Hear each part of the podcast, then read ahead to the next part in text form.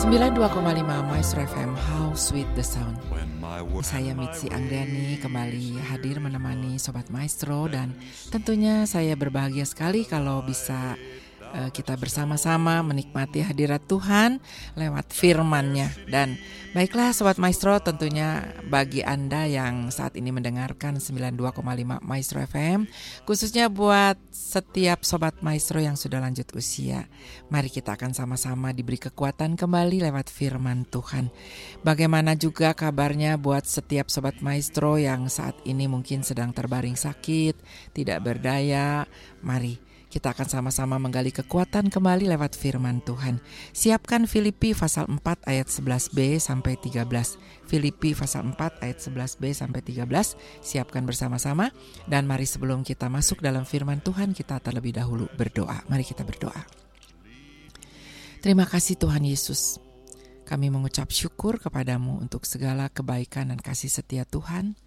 Terima kasih untuk keberadaan setiap kami saat ini, terlebih lagi untuk kehausan hati kami kepada Engkau.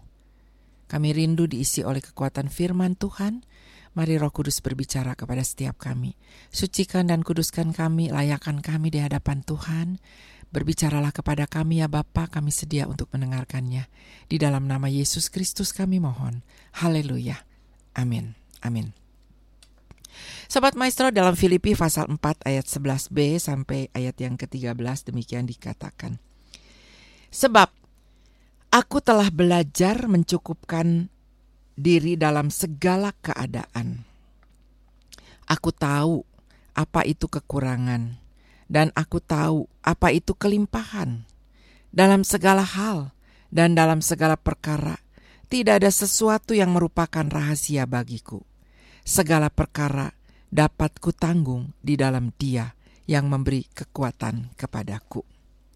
Sobat Maestro, apakah keadaan kita mengganggu diri kita sendiri? Ini sebuah pertanyaan ya buat kita sekalian. Apakah keadaan kita sekarang mengganggu diri kita? Saya tidak tahu keadaan Sobat Maestro saat ini. Apakah keadaan Sobat Maestro saat ini sedang damai sejahtera, semua berjalan lancar, dan menikmati semua kebaikan Tuhan? Atau mungkin ada di antara Sobat Maestro yang saat ini keadaannya sedang tidak bisa diterima oleh diri kita sendiri. Oleh sebab itu pertanyaan, apakah keadaan kita mengganggu diri kita sendiri?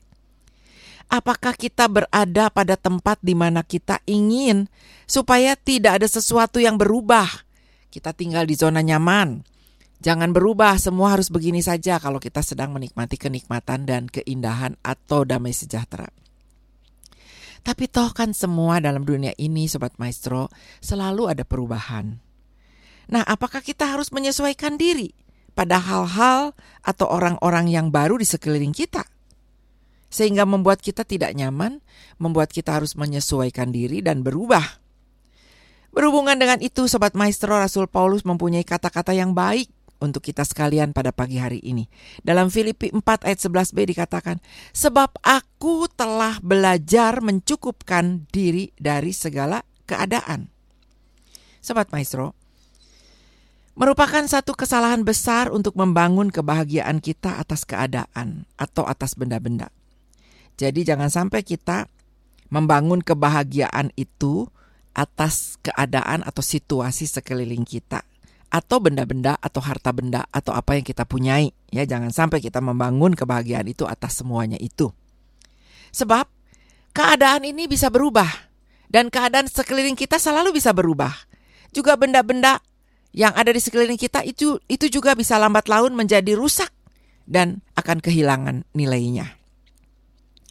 Damai sejahtera yang sejati itu tidak dapat didasarkan pada perkara dari luar yang dapat berubah. Kita memerlukan hal yang lebih dalam dan yang lebih memuaskan. Tetapi sobat maestro, lebih banyak orang yang membangun kebahagiaan mereka itu atas barang yang sudah yang dipegangnya dan kemudian sudah lenyap dan yang ada dari luar eh, kemampuan kita ya sobat maestro. Oleh sebab itu, banyak yang tidak pernah sungguh-sungguh merasa berbahagia karena apa? Karena kebahagiaannya tergantung dari sekeliling situasi, benda-benda, dan lain sebagainya. Sobat Maestro, ada seseorang pernah bercanda dengan seorang wanita yang hanya dapat berkata, "Oh, saya akan memberikan apa pun seandainya suamiku dapat kembali lagi." Mungkin suaminya ini sudah meninggal. Dia bilang, "Saya bisa memberikan atau saya mau memberikan apa pun seandainya suamiku dapat kembali lagi." Atau mungkin bukan meninggal ya karena mungkin suaminya selingkuh begitu ya. Lalu kemudian dia berkata seperti itu, "Aduh, kalau suami saya kembali pasti saya akan kasih apa aja gitu." Seperti itulah kira-kira sobat maestro. Nah, sobat maestro, orang yang seperti ini tahu bahwa apa yang dikatakannya itu tidak akan bisa kembali lagi. Dan wanita itu juga mengetahui bahwa adalah bodoh untuk membangun hidupnya berdasarkan impian di siang hari bolong, ya, sobat maestro. Kepuasan yang sesungguhnya harus datang dari dalam. Dan Sobat Maestro dan saya itu tidak dapat mengubah atau mengatur dunia sekeliling kita. Tapi kita bisa mengubah dan mengatur dunia yang ada di dalam kita. Yaitu hati kita, pikiran kita ya Sobat Maestro. Seringkali dikatakan bahwa apa yang eh, kehidupan lakukan kepada kita itu tergantung dari apa yang kehidupan kita temukan di dalam diri kita. Sekali lagi Sobat Maestro. Seringkali dikatakan bahwa apa yang kehidupan eh, apa yang kehidupan lakukan kepada kita itu tergantung pada apa yang kehidupan itu kita temukan di dalam diri kita. Dan ini menjelaskan kesaksian besar dari Rasul Paulus dalam Filipi 4 ayat 11b tadi. Sebab aku telah belajar mencukupkan diri dalam segala keadaan. Sobat Maestro, kata puas itu bukan berarti puas diri, sobat maestro. Rasul Paulus punya segalanya kecuali puas diri. Nah, mengapa sobat maestro puas diri? Karena dia merasa terbeban dengan jiwa-jiwa yang terhilang dan memberitakan Injil dari kota ke kota dengan tidak menghiraukan kesukaran dan aniaya. Jadi Rasul Paulus itu punya kepuasan tapi kecuali puas diri dia tidak punya ya. Kepuasan diri nggak punya karena dia terbeban dengan jiwa-jiwa yang terhilang untuk memberitakan Injil dari kota ke kota dengan tidak menghiraukan kesukaran dan aniaya yang harus dia hadapi. Juga kepuasan itu sobat maestro bukan merupakan sikap mimpi atau perasaan yang tidak terang, yang tidak jelas, yang mengangkat kita keluar dari dunia ini dan membuat kita kebal terhadap kesukaran dan pencobaan. Beberapa orang selalu mencari jalan baru untuk menjadi kebal terhadap kepedihan hidup, menjadi kebal terhadap uh, gelombang dan luka-luka dari hidup ini. Dan itu bukan berarti kepuasan. Sebenarnya sobat maestro kata-kata Rasul Paulus itu paling baik disalin dengan terisi ya. Terdapat di dalamnya itu ide mencukupkan diri. Dengan kata lain, Paulus mengatakan, "Aku tidak bergantung atau tidak tergantung dari perkara-perkara dari luar, sebab aku membawa kecukupanku itu di dalam diriku." Kepuasan dari dalam ini, dan tentunya ini adalah kuasa Yesus Kristus di dalam kehidupan Rasul Paulus, sebab dia menambahkan, "Segala perkara dapat kutanggung di dalam Dia yang memberi kekuatan kepadaku." Sobat Maestro, Kepuasan itu sebenarnya adalah berisi atau memiliki sumber-sumber rohani di dalamnya. Untuk apa? Untuk menghadapi kehidupan dengan berani dan menanganinya dengan sukses. Kepuasan adalah kecukupan ilahi. Kepuasan adalah memiliki sumber buatan rohani di dalam diri sendiri sedemikian rupa sehingga kita tidak perlu lari ke cadangan air dunia yang ditawarkan kepada kita, untuk mendapat apa yang kita butuhkan. Sobat Maestro, kuasa Kristus di dalam kita adalah yang sebenarnya kita perlukan untuk berbagai tuntutan kehidupan. Sumber-sumber dari luar seperti teman-teman atau penasehat atau dorongan semangat itu hanya dapat menolong kita ya, menolong kita supaya kita kuat, supaya kita dibangun, tetapi sesungguhnya kekuatan itu harus datang dari dalam diri kita. Dan sumbernya hanyalah Tuhan Yesus Kristus, yaitu firman-Nya.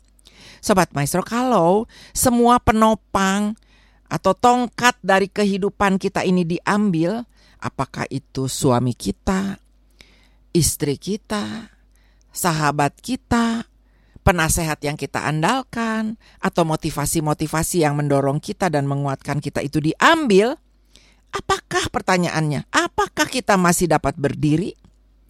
Apakah kita masih cukup memiliki kekuatan ilahi?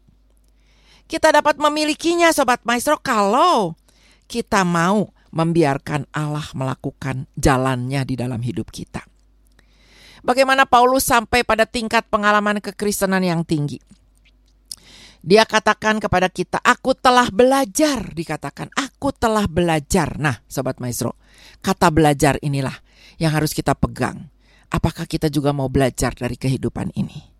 Ini bukan suatu karunia alami yang secara otomatis datang bersamaan dengan keselamatan Rasul Paulus.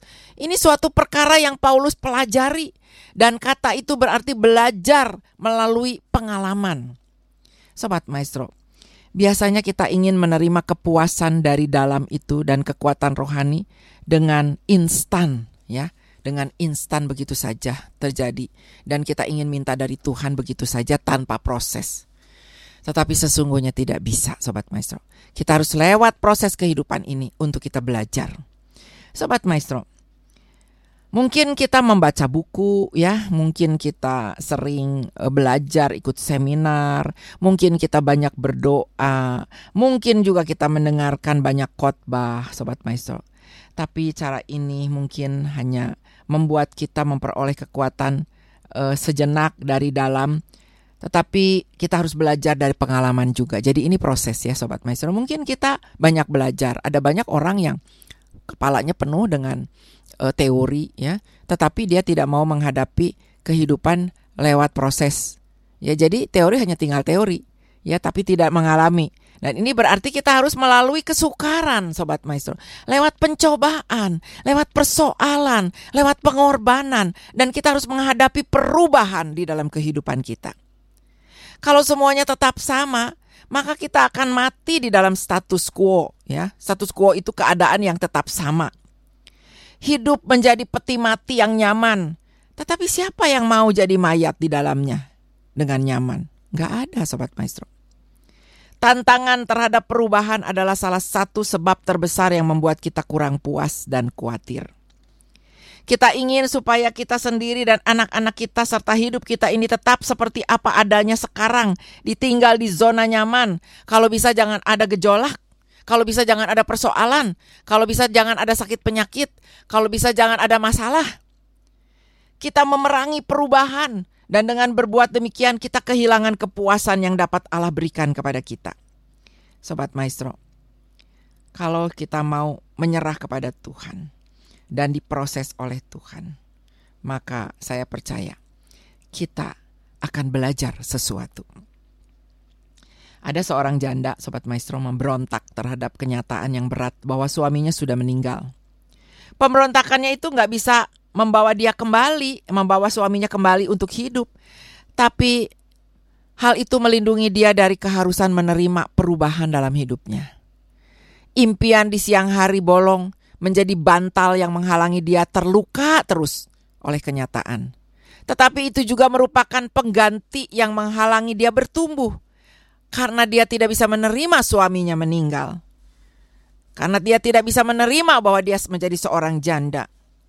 Akhirnya dia seperti melindungi dirinya dengan keharusan menerima perubahan yang pahit di dalam hidupnya.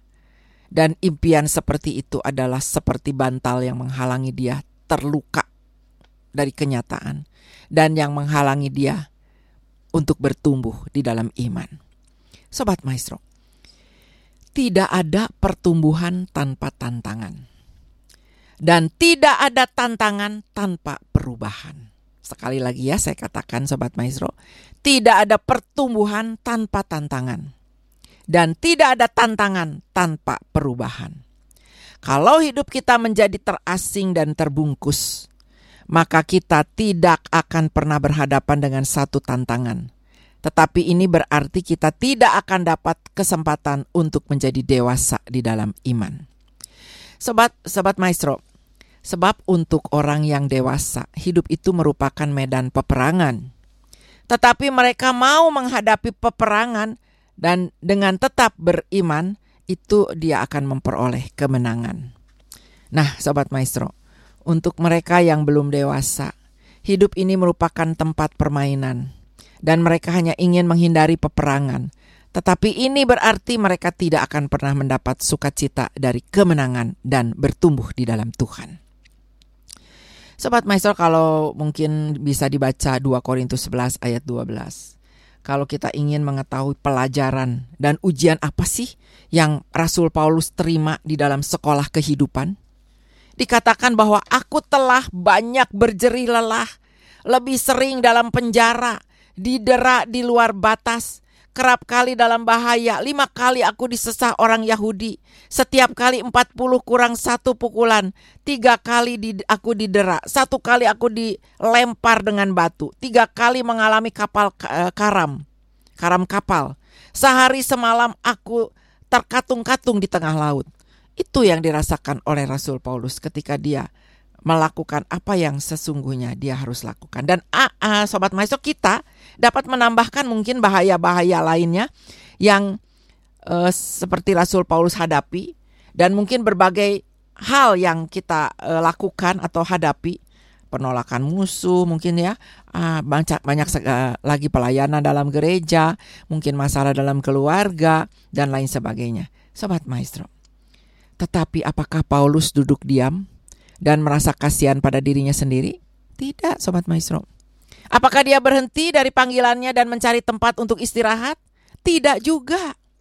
Bukankah dia putus asa, tetapi dia memandang ke atas dan minta pada Allah kemurahan supaya dapat hidup bagi Kristus dan melakukan kehendak Allah? Tuhan berfirman, sobat maestro, dikatakan, "Cukuplah kasih karuniaku bagimu." Paulus menemukan sumber-sumber dari dalam Roh Kudus, sumber yang sama yang harus juga sobat maestro dan saya temukan supaya kita memperoleh kepuasan di dalam Tuhan. Paulus belajar dari pengalaman-pengalaman yang sukar bagaimana menjadi orang yang terisi dirinya. Bagaimana memikul di dalam dirinya semua sumber yang dibutuhkan supaya dia dapat hidup bagi Kristus. Sobat Maestro, kesukaran-kesukaran yang sedang Sobat Maestro perangi dan terhadap mana kita sedang mengeluh, mungkin justru merupakan alat-alat khusus yang ingin Allah pergunakan untuk memberikan kita damai sejahtera dari dalam ya, damai sejahteranya dari dalam hati kita, dari dalam hidup kita dan kecukupan yang kita rasakan dari dalam bukan dari luar, sobat maestro. Oleh sebab itu, berhentilah dengan perang. Menyerahlah pada Kristus dan kita akan belajar bagaimana memperoleh kepuasan. Sobat Maestro, setiap kali saya membaca surat Rasul Paulus kepada jemaat di Filipi, saya harus selalu memperingatkan diri saya bahwa surat ini dikirim dari sebuah penjara di Roma. Paulus adalah orang yang dipenjarakan di Roma, terbelenggu 24 jam setiap hari dengan seorang tentara Romawi. Ya, serta menghadapi kemungkinan dihukum mati. Namun, Surat itu penuh berisi dengan sukacita. 18 kali dalam surat pendeknya Paulus mempergunakan kata-kata sukacita atau bersukacita. Paulus mengetahui sukacita yang sungguh-sungguh tidak disebabkan oleh keadaan yang menyenangkan dari luar, tetapi dari kekuatan rohani dari dalam. Dan apakah Paulus berada di penjara atau di istana? Apakah dia berada antara teman-teman atau musuh? Dia memiliki kecukupan di dalam dirinya dari Tuhan Yesus Kristus yang dapat membawa dia keluar dari kesukarannya. Bagaimana Sobat Maestro kepuasan dari dalam itu menyatakan dirinya? Pertama, kita memiliki damai sejahtera yang menghindarkan kita dari keberantakan dan melakukan hal dengan tergesa-gesa. Kita memiliki kesabaran yang menopang kita kalau sekeliling kita semua seolah-olah hancur, hancur berantakan bahkan. Tetapi ada damai sejahtera yang tetap di dalam hati kita. Ada damai sejahtera di dalam kita serta perasaan tenang yang membuat kita dapat menguasai keadaan jadi pemenang dan bukan jadi korban. Kita dapat melihat keadaan langsung, menghadapi dengan jujur dan mengerjakannya dengan kecerdasan dan keberanian yang dari Tuhan. Sobat Maestro, di dalam firman Tuhan dalam kisah para rasul 27. Kecukupan Rasul Paulus itu di dalam kapal di tengah-tengah badai. Paulus naik kapal itu sebagai seorang tawanan. Bukan lagi ziarah uh, apa bukan lagi uh, bersenang-senang dan berekreasi bukan sobat Maiso. Tapi dia naik kapal itu sebagai seorang tawanan. Tetapi tidak lama kemudian dia yang menguasai kapal itu. Kalau orang lain sudah putus asa, Paulus memberitahukan bahwa Allah akan menyelamatkan hidup mereka. Dia dapat berkata, "Sebab itu tabahkanlah hatimu, saudara-saudara, karena aku percaya kepada Allah." Sobat Maestro, Paulus telah belajar dari pengalaman bagaimana menjadi kuat melalui Kristus untuk menghadapi keadaan apa pun dalam hidupnya. Rahasia ini bukan hanya untuk para rasul, tetapi juga untuk kita sobat maestro. Untuk setiap orang yang menamakan dirinya orang percaya kepada Yesus Kristus atau orang Kristen yang mau belajar sekali lagi mau belajar dari hal-hal apa pun yang ada dalam hidup kita. Kita boleh perhatikan kesaksian Paulus yang memberi inspirasi dalam Filipi 4 ayat 12 sampai 13. Aku tahu apa itu kekurangan dan aku tahu apa itu kelimpahan dalam segala hal dan dalam segala perkara tidak ada sesuatu yang merupakan rahasia bagiku. Segala perkara dapat kutanggung di dalam Dia yang memberi kekuatan kepadaku. Sobat Maestro, saya mau menyaksikan sedikit, mungkin saya pernah menyaksikan ini juga lewat radio, tetapi saya mau saksikan sedikit lagi ya, eh, sekali lagi eh, dengan kehidupan yang saya pernah alami lewat uh, sakit penyakit yang dialami oleh suami saya almarhum ketika uh, saya mulai pacaran sampai menikah sampai usia pernikahan kami 25 tahun pernikahan ya. Tuhan berikan kepada saya izinkan Tuhan uh, Tuhan izinkan dalam kehidupan saya untuk saya menghadapi suami yang punya sakit penyakit yaitu epilepsi. Dan setiap kali kalau epilepsi datang itu setelah saya tahu setelah menikah itu membuat saya takut sekali dan membuat saya panik banget ya. Tetapi berjalan dengan waktu walaupun saya marah sama Tuhan, saya berontak, saya marah sama mertua saya, saya marah mungkin sama juga eh, kakak ipar saya karena mereka tidak pernah bercerita sebelumnya tentang sakit penyakit suami saya. Tetapi berjalan dengan waktu ketika saya minta kesembuhan kepada Tuhan, Tuhan tidak berikan kesembuhan itu ya suami saya bisa sakit itu satu hari bisa anfal dua kali atau bisa satu minggu sekali bisa sebulan sekali. Bagaimana datangnya stres saja dia bisa mengalami semua itu ya. Tetapi kemudian dengan berjalannya waktu saya berdoa minta sama Tuhan kesembuhan kesembuhan juga tidak datang. Tapi satu saat ketika saya mendapatkan uh, firman Tuhan yang selalu hampir sama firmannya berbunyi bahwa kasih karuniaku cukup bagimu. Justru dalam kelemahan kuasaku menjadi sempurna. Saya mulai merubah doa saya minta kesembuhan itu dengan merubahnya dengan minta kekuatan. Saya katakan Tuhan kalau Tuhan tidak mau sembuhkan suami saya saya minta kekuatan sekarang untuk saya menghadapi suami yang sakit. Dan kemudian dengan berjalannya proses kehidupan itu, proses yang tidak enak buat saya, proses yang begitu sulit, proses yang sangat menyusahkan, menyusahkan hati. Tapi berjalan dengan waktu Tuhan memberi kekuatan iman. Tuhan juga memberikan kepada saya perubahan di dalam hidup saya yaitu saya yang tadinya panik menghadapi suami sakit, lama-lama karena terbiasa, karena pengalaman, saya menjadi uh, seorang yang bisa tenang menghadapi dan bisa uh, bisa mengatasi semuanya itu dengan ketenangan. Ternyata Tuhan itu mau proses saya sobat maestro, bukan proses suami saya ya. Memang suami saya pasti sudah jelas diproses dengan sakit penyakitnya.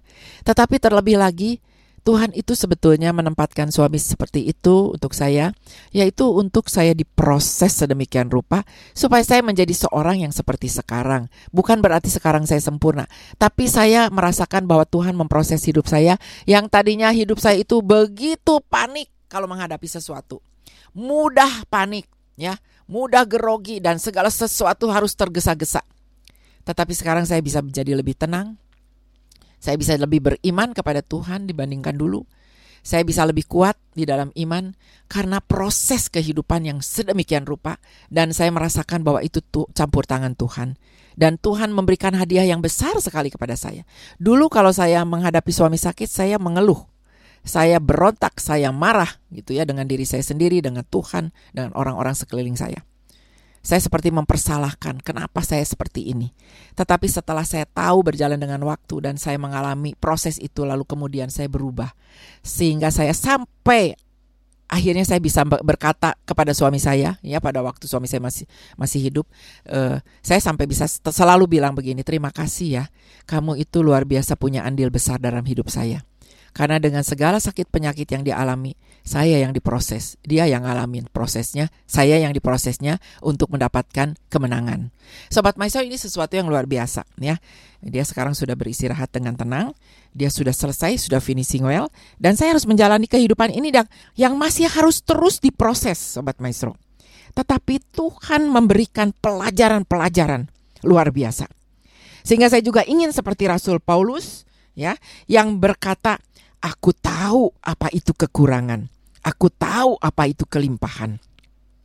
Dalam segala hal dan dalam segala perkara tidak ada sesuatu yang merupakan rahasia bagiku. Segala perkara dapat kutanggung di dalam Dia yang memberi kekuatan kepadaku. Sobat Maestro, itulah yang juga harus kita pelajari. Kepuasan kita itu ada di mana, Sobat Maestro? Kalau kepuasan kita hanya ada di sekeliling kita, dan hanya ada dengan apa yang kita punyai, yang hanya memuaskan diri kita, maka kita akan menjadi lemah kalau kepuasa uh, yang membuat kepuasan kita sekeliling kita itu hilang.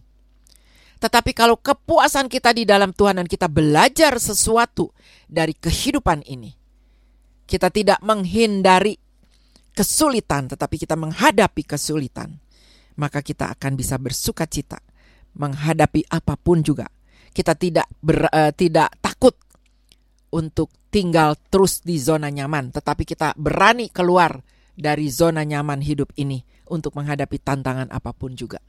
Untuk menghadapi masalah, untuk menghadapi kehidupan yang selalu berubah, untuk menghadapi segala hal yang kita takuti atau khawatirkan. Kita hadapi bersama dengan Tuhan. Maka kita akan merasa puas dari dalam diri kita. Karena Tuhan yang akan berbicara kepada kita, Tuhan yang akan menolong kita, Tuhan yang akan memimpin kita, Tuhan yang akan memberikan hikmat kepada kita, dan Tuhan yang akan memberikan kepada kita untuk kita bisa belajar beriman dan semakin dewasa. Saya percaya Tuhan akan menolong kita. Mari kita renungkan bersama-sama.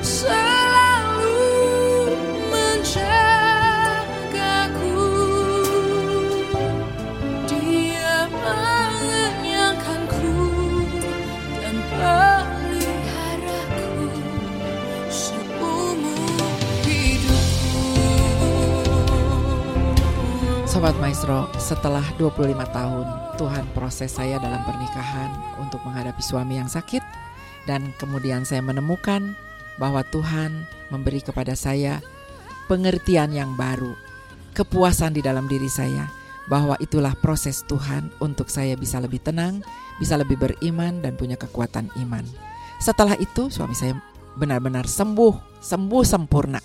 Sampai usia pernikahan kami 44 tahun setengah. Tuhan panggil suami saya untuk pulang ke surga dan dia tidak pernah sakit lagi dengan sakit yang sama yaitu epilepsi. Tapi dia meninggal dengan uh, sakit penyakit yang lain ya. Dan itulah uh, kedaulatan Tuhan otoritas Tuhan. Sehingga saya boleh belajar dari hal ini bahwa sesuatu dalam hidup ini selalu ada hikmatnya. Dan apakah kita mau belajar? Itu yang penting. Apakah kita mau belajar Tuhan itu selalu menolong ya diberikan kepada kita kekuatan lalu kemudian kita merasa uh, ketika Tuhan campur tangan, kita melihat bagaimana tangan Tuhan bekerja, dipuaskannya kita dari dalam, bukan dari luar. Tuhan memberi kepuasan dengan pengertian dan pemahaman serta iman yang teguh. Sobat Maestro saya percaya Tuhan juga akan menolong setiap kita. Mari kita berdoa. Terima kasih Tuhan Yesus, kami mengucap syukur. Biarlah pada saat ini kami boleh diingatkan lewat Rasul Paulus, bagaimana Rasul Paulus juga belajar sesuatu di dalam hidup ini bukan hanya dari luar yang ada di sekelilingnya, tetapi belajar untuk me mengerti apa yang Tuhan sedang izinkan dalam kehidupannya. Demikian kami juga. Tuhan tolong supaya kami juga bisa belajar seperti Rasul Paulus, terlebih lagi seperti Tuhan Yesus yang sudah mati di atas kayu salib buat setiap kami. Tuhan Yesus pun pernah mengalami apa yang namanya tidak mengerti sehingga dia mengatakan kalau boleh cawan ini lalu daripadaku, tetapi jangan kehendakku yang jadi. Tuhan, biarlah setiap kami juga boleh punya pengertian dan pemahaman dari dalam. Dan kami mau belajar di proses dalam hidup ini, sehingga kami juga boleh seperti apa yang Tuhan mau. Terima kasih Tuhan Yesus, Tuhan yang menolong kami, Tuhan yang memberi kekuatan kepada kami, Tuhan yang mengubahkan hidup kami menjadi lebih baik. Terpujilah Engkau Allah kami, di dalam nama Yesus Kristus kami sudah berdoa. Haleluya. Amin. Amin. Sobat Maestro, saya percaya setiap Sobat Maestro diberkati oleh firman Tuhan dan biarlah Tuhan yang akan selalu menolong setiap kita. Tuhan yang memberkati kita sekalian. Baiklah dari Geraha Maestro Jalan Kaca Piring 12 Bandung, saya Mitzi Anggriani akan segera undur diri. Tuhan memberkati kita semua. Shalom, damai sejahtera Tuhan beserta dengan kita sekalian.